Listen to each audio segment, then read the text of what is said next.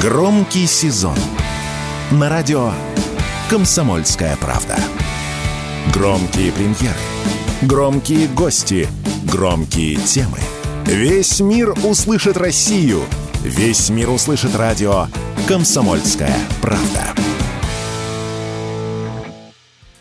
Жительница Москвы купила арбуз, а спустя сутки умерла. 47-летняя женщина приобрела ягоду около одной из станций метро и принесла домой. Там она попробовала ее и почувствовала недомогание. После у женщины началась сильная рвота, однако скорую помощь она решила не вызывать. На следующий день симптомы сохранились, и мать пострадавшей все же решилась вызвать медиков, однако спасти женщину они уже не смогли. Родные погибшей, которые тоже ели арбуз, подобных симптомов не почувствовали, поэтому некоторые врачи предположили, предположили, что виноваты в данной ситуации хронические заболевания, которыми страдала женщина. Однако, как заявили в Следственном комитете, причиной смерти стала острая сердечная недостаточность, а следов отравления у погибшей обнаружено не было. О том, что ягода не могла стать причиной смерти, радио «Комсомольская правда» заявил и врач, научный журналист Алексей Водовозов. Наверное, это все-таки совпадение, я бы, наверное, так сказал. Вряд ли арбуз мог стать триггером. Такого не бывает вообще в принципе и никогда и нигде. Арбуз это как э, то, что называется... Лучше всего запоминается последняя фраза, да.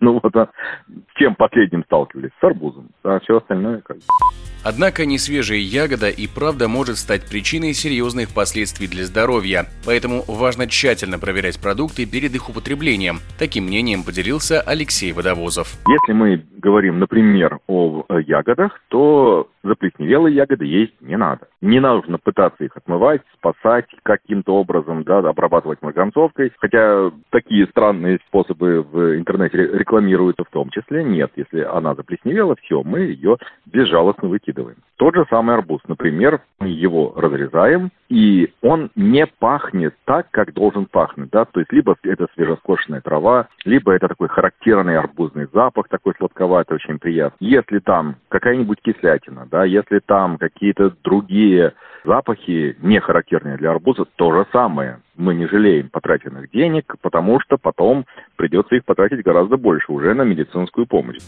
Два года назад жителей России ужаснула смерть бабушки и ее несовершеннолетней внучки, которые были доставлены в больницу из-за острого отравления арбузом. Причиной тогда признали вещество для уничтожения насекомых, применявшееся при обработке магазина, в котором продавалась ягода. Дезинсектора, обрабатывавшего торговое пространство, в августе этого года признали виновным и осудили на 5 лет колонии общего режима. Егор Волгин, радио «Комсомольская правда».